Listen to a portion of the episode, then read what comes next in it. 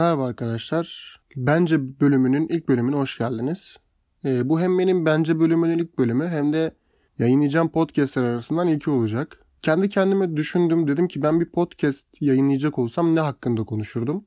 Yapmayı çok sevdiğim bir şey geldi aklıma. O da makale yazmak. Kendi kendime makale yazmak hakkında konuşuyordum. Yani benim için ne ifade ediyor makale yazmak?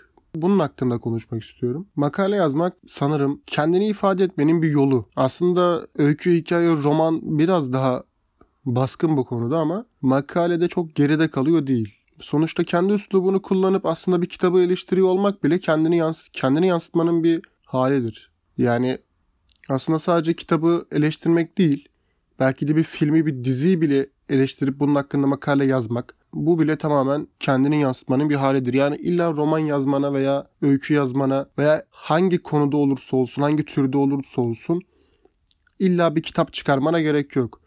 Bence makale yazabilerek de bunları yapabilirsiniz.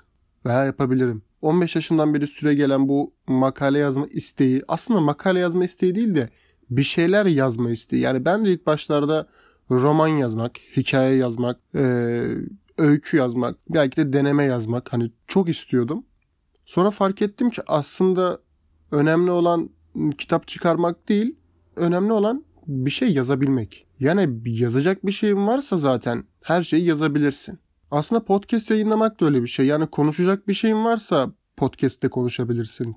Podcast yayınlayabilirsin. Yoksa e, herkes benim gibi böyle telefonun ses kaydına basar ve podcast'ini yayınlar. Aklıma daha farklı podcast konuları da var. Ee, onları da yayınlamayı düşünüyorum. Bakalım inşallah güzel olur. Yani bu ilk podcast'ime gelen tepkilere göre değil de böyle ilk 20-30 podcast'ime gelen tepkilere göre bunu devam ettirmeyi düşünüyorum.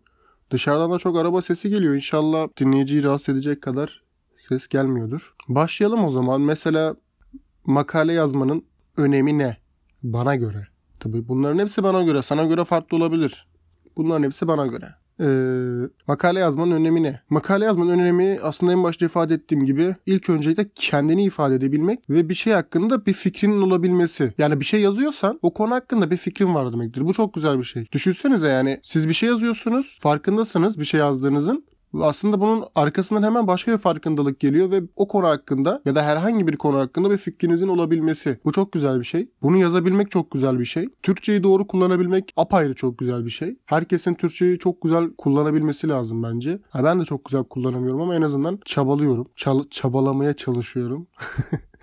Makale yazarken en çok dikkat ettiğim şeylerden biri o konuda uzman olabilmek değil de o konuyu ne kadar çok sevdiğim, o konuyu öğrenebiliyor muyum veya öğrenme isteğim var mı o konuda? En çok bunlara dikkat ediyorum. Daha doğrusu tam olarak yazarken değil de yazmadan önce bir konu hakkında araştırma yaparken şu konuyu yazsam mı diye onun hakkında ilk önce bu araştırmaları yapıyorum. Çünkü bir yerlerde okumuştum bir şeyi öğretebilmek istiyorsanız o konuyu ilk öncelikle öğrenebilmeniz lazım. Yani uzman olmanız gerekmiyor. Öğrenebilmeniz lazım. Yani o konu hakkında fikir sahibi olabilmek çok önemli. Aslında konuyu anlayıp konunun ne olduğunu kavrayıp o konu hakkında kendi üslubunuzla aslında başka bir e, hipotez de atabilirsiniz ortaya. Yani hayır aslında benim fikrim bu yönde de diyebilirsiniz. Bunun hakkında da makale yazabilirsiniz. Yani en azından bu şekilde daha çok kendi fikrinizi ortaya atmış olursunuz. Korkmayın böyle yazarken. Yani aslında makale yazarken hiç korkmayın acaba insanlar benim hakkımda ne düşünür diye veya e, ben yapamam tarzı düşünceler aslında her zaman bir şey yapmanıza engel oluyor. Yani sonuçta ben de podcast konusunda çok profesyonel değilim. Belki de bu podcast'i bir hafta iki hafta boyunca sadece bir kişi iki kişi dinleyecek. Onların çoğu da sanırım üçüncü dakikasına daha gelmeden e, hemen çıkacak podcast'ten. Hani zaten Türkiye'de çok podcast dinleyiciliği yok. Bir de benim gibi boş konu Bir de benim gibi böyle çok e, ne derler? Çok lokal aynen çok lokal davrananlar, çok lokal bir yere dokunanlar için e, çok zor oluyor dinlenebilirlik. O zaman toparlamak gerekirse ilk öncelikle şunu yapıyorum. E, makaleyi hangi konu hakkında yazmak istediğimi buluyorum. O konu hakkında bir fikrim var mı? Daha doğrusu araştırma yaptıktan sonra bir fikrim oluşuyor mu ona bakıyorum. Bu fikir bir e, kötü eleştiri mi yoksa iyi bir eleştiri mi? Bunu belirliyorum. Sonra bu konu hakkında yazmaya başlıyorum. Birkaç yerden topladığım bilgilerle aslında bir kitabın özetini çıkarıyorum. Bu konu hakkında fikir sahibi olabilirsiniz. Yani kendi kelimelerinizi yazabilirseniz bu sizin için daha iyi olur. En azından makaledeki kelime sayısı fazla olur. Hem de e, sizi okuyan insan insanlar sadece siz yazdığınız için okumaya gelmeye başlarlar. Ya diğer türlü de kendiniz yazıyorsunuz ama en azından e, sadece kendi cümlelerinizle e, bir özet çıkarıyorsunuz. Ama diğer türlü mesela sadece kendi fikrinizi sunduğunuz makaleler e, benim açımdan daha iyi. Diğer konuya gelecek olursak makaleyi neden yazmalıyım ya da neden ben makale yazayım ki diye düşünebilirsiniz. Aslında sadece makale değil. Hani bunu makale yazmak olarak bakmayın. Günlük bile yazabilirsiniz. Bence hani aslında günlükten bile başlayabilirsiniz. Çok korkuyorsanız yani bence günlük bile yazabilirsiniz. Yani çok korkuyorsanız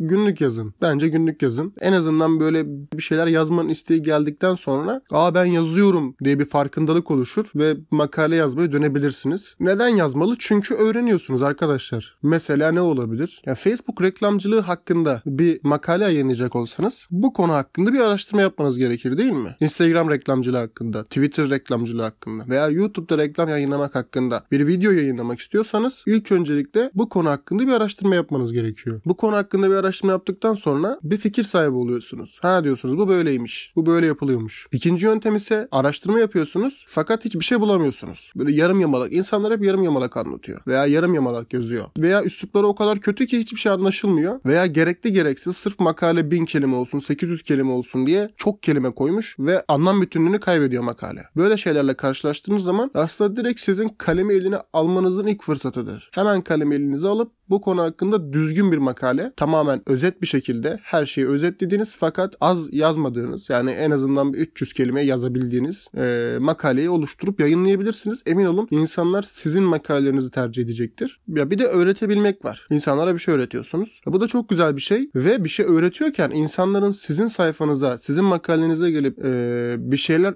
öğrenebiliyor olması size ayrı bir özgüven veriyor. Ayrı bir gurur veriyor. Bu da çok güzel. Bence bunları düşünmeniz lazım. Aslında aranızdan böyle şey varsa hani e, öğretme istiyor olan varsa bu podcast'i bırakıp direkt bence hani direkt makale yazmaya başlasın yani. Hani öyle makale yazmak da çok zor bir şey değil. Arkadaşlar hani böyle şey zannetmeyin. İşte e, hani ben bile yazıyorum yani. O derece anladınız mı? Hani ben bile yazıyorum. Yani makale demek o kadar çok zor bir şey değil. Yani çünkü akademik bir makale yazmıyorsunuz arkadaşlar. Hani e, bu yazdığınız şey akademik makale değil ki. İşte şöyle kural olsun, böyle kural olsun. Yok böyle bir şey. Giriş yani bildiğin şey gibi düşün. Gençliğe tabi. Giriş, gelişme, sonuç. Bundan farklı bir şey yok. Yazdığınız şeyin bir girişi olacak, bir gelişmesi olacak, bir de sonucu olacak. Yani girişte neyi anlatacağınızdan bahsedeceksiniz. Hangi konulardan bahsedeceğinizi yazacaksınız. Gelişme kısmında asıl işte o makalenin içeriği kısmında ne anlatıyorsunuz? Yani o hani en başta yazmış yazmıştınız ya işte e, makalenin içinde neler olacak diye. İşte o makalenin içinde neler olacak kısmı da o. İçerik kısmı da gelişme kısmı. Giriş yaptıktan sonra içeriği yazıyorsunuz. Neler hakkında araştırma yaptığınızı yazıyorsunuz. Ne öğrettiğinizi yazıyorsunuz. Veya hangi konu hakkında bir fikriniz var onu yazıyorsunuz. Bu dediğim gibi en başta bir dizi eleştirisi olabilir. Film eleştirisi olabilir. Bunu yazıyorsunuz. Ve sonuç kısmında ne anlattığınızı kısa bir özet geçiyorsunuz. Hani böyle şey gibi değil. İşte şundan bahsettim, bundan bahsettim gibisinden değil de daha çok e, makalenin içinde geçen fakat tam olarak içerikte sunmadığınız bazı şeyleri sonuç kısmına yazıyorsunuz. Sonuç kısmına yazdıktan sonra makaleniz bitiyor. İşte etiket atıyorsunuz. Anahtar kelimeleriniz zaten metnin içinde oluyor. Ya bir de fotoğraf ekliyorsunuz makalenin için arkadaşlar. Başka bir şey yapmıyorsunuz. Tamamen bir konu hakkında fikriniz olsun. Eskiden blog sayfaları öyleydi biliyor musunuz? İnsanlar kendi blog sayfalarını açıyorlardı ve sevdiği şeyler hakkında yazıyorlardı. Ya sonradan bu blogculuk bitti çünkü daha doğrusu blogculuk demeyelim de blogurculuk bitti. Çünkü insanlar artık e, daha çok sosyal medyaya kaydı e, nasıl diyeyim Instagram, Twitter, Facebook tabii Facebook şu anda yok ama şu son zamanlarda işte TikTok, Snapchat var mı bilmiyorum hani Snapchat daha çok e, fotoğraf paylaşma, video paylaşma yeri olduğu için hani orada değil de Instagram ve Twitter bu konuyu biraz daha ele geçirdi bu piyasayı. Çünkü iki tarafta da en çok Twitter'da e, daha çok makale yazmak daha ön plana çıktı. Makaleden çok şöyle insanlar 140 karaktere sığdırmaya başladı bazı şeyleri. Hemen anlatmaya başladılar. Yani sizin normalde bir makalede uzun uzun en ince ayrıntısına kadar yazıp anlatacağınız şeyleri insanlar Twitter'da çok kısa bir şekilde yazıp anlatmaya başladı. Bu da kötü olmaya başladı. Bir de YouTube girdi işin içine. Yani insanlar artık video olarak anlatıyor, gösteriyor. İnsanlar daha çok YouTube'u tercih ediyor. Ama bazı şeylere YouTube'da ulaşamıyorsunuz. Ve bazı şeylere de işte bazı konuları da makaleleri okuyarak ulaşabiliyorsunuz. O yüzden makale yazıcılığı hala devam ediyor. Bence ileride de devam edecek. Yani insanlar bu mecrayı bırakmayacak. Bu makale kısmını bırakmayacak işin. Aslında YouTube'da da var film eleştirisi, dizi eleştirisi. İnsanlar eleştiriyor fakat makale kısmını ele geçirdi. Ama hala böyle okuyarak bir şeyleri daha güzel olduğunu düşünenler var. Hani sayımız da az değil. Podcast'in yayınında da size bir e, Medium'dan e, bir yayın önereceğim. Ben bu arada makaleleri Medium'da yazıyorum. En başta söylemeyi unuttum sanırım. Hatırlamıyorum. E, neden Medium'u tercih ettiğimi de söylerim. E, Medium'dan bir yayın önereceğim ve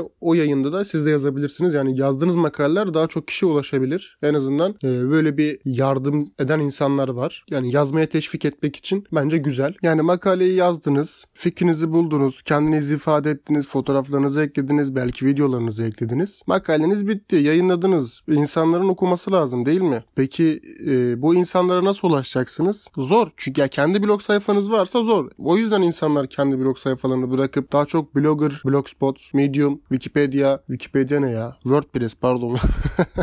Wikipedia alakası yok Wikipedia ile olayın. E, WordPress'e kaymaya başladı. Bu mecralarda yayınlamaya başladılar. Çünkü bir domain ücreti ödüyorsun, bir hosting ücreti ödüyorsun. İşe zararla başlıyorsun. Yani bir sermaye ile başlıyorsun. Fakat hani bu sermaye verdiğin işte sana çok para kazandıracak bir iş değil. Çünkü AdSense ile para kazanmak o kadar sandığınız kadar da kolay değil. Ee, insanlar bu yüzden e, bu işin e, farkındalığını bilmeden daha çok böyle işte internette reklam vermek, AdSense reklamları gibi şeylerin çok bilinmediği dönemlerde insanlar hosting ve domain ücreti ödeyip kendi e, web sitelerini kurup kendi blog sayfalarını kurup makaleler yayınlamaya başladılar. Kendi haber sitelerini kurmaya başladılar veya kendi günlüklerini kurmaya başladılar. Yani her telden bir şey çalıyordu internette. Sonrasında bu ücretler e, karşılığında bir kazanç alamadıkları için e, bu hosting ücretlerini ödememeye başladılar. Domainleri bırakmaya başladılar. Ücretini ödeyip domaini bıraktılar. Domain sahipliğini. Ve WordPress'e kaymaya başladılar. Blogspot'a kaymaya başladılar. Medium'a kaymaya başladılar. Neden? Çünkü burada bir domain ücreti ödemiyorsunuz. Yani bir site açıyorsunuz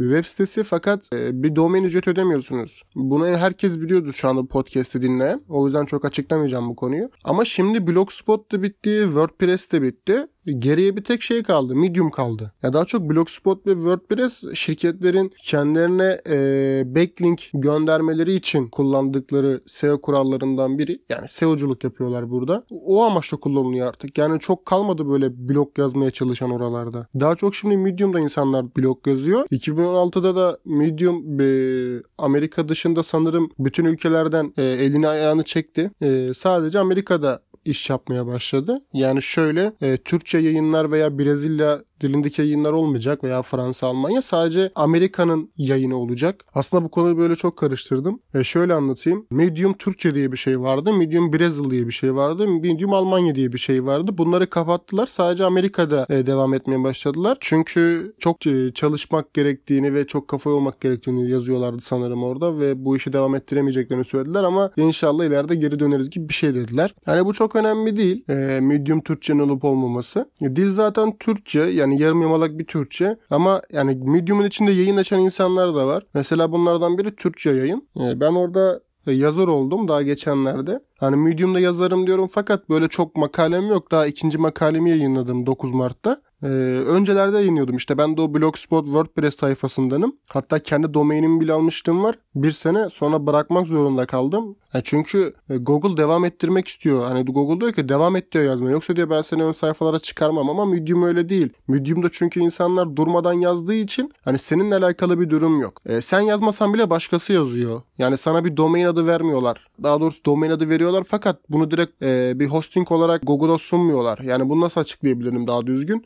Sana en düzgünü şu olabilir. Sen yazmasan bile başkası bile yazsa kendi bloğunda Medium'da senin e, bloğun için iyi bir şey. Yani hiç kimsenin yazmaması lazım ki e, bu senin için kötü bir şey olsun. Yani sen haftada bir düzenli yayınladıktan sonra belki de ayda bir bile yayınladıktan sonra anahtar kelimelerin ile e, başlığındaki e, anahtar kelimeleriyle e, Google'da ön sayfalara çıkabilirsin. Birinci sayfaya bile çıkabilirsin. Belki birinci sayfada en başa bile çıkabilirsin ki böyle yazılar var. E, bazı şeyleri araştırdığım zaman mesela Medium'daki ikinci, üçüncü sırada olan insanları görebiliyorum. İlk sayfada ikinci, ikinci üçüncü satırda. E neden Türkçe yayın peki bunu söyleyeyim. E çünkü 16K 17K takipçisi var ve bu 17 bin insandan e, en azından bu 17 bin insandan 10 bin 15 bin arası insan Medium kullanmaya devam ediyor güncel olarak.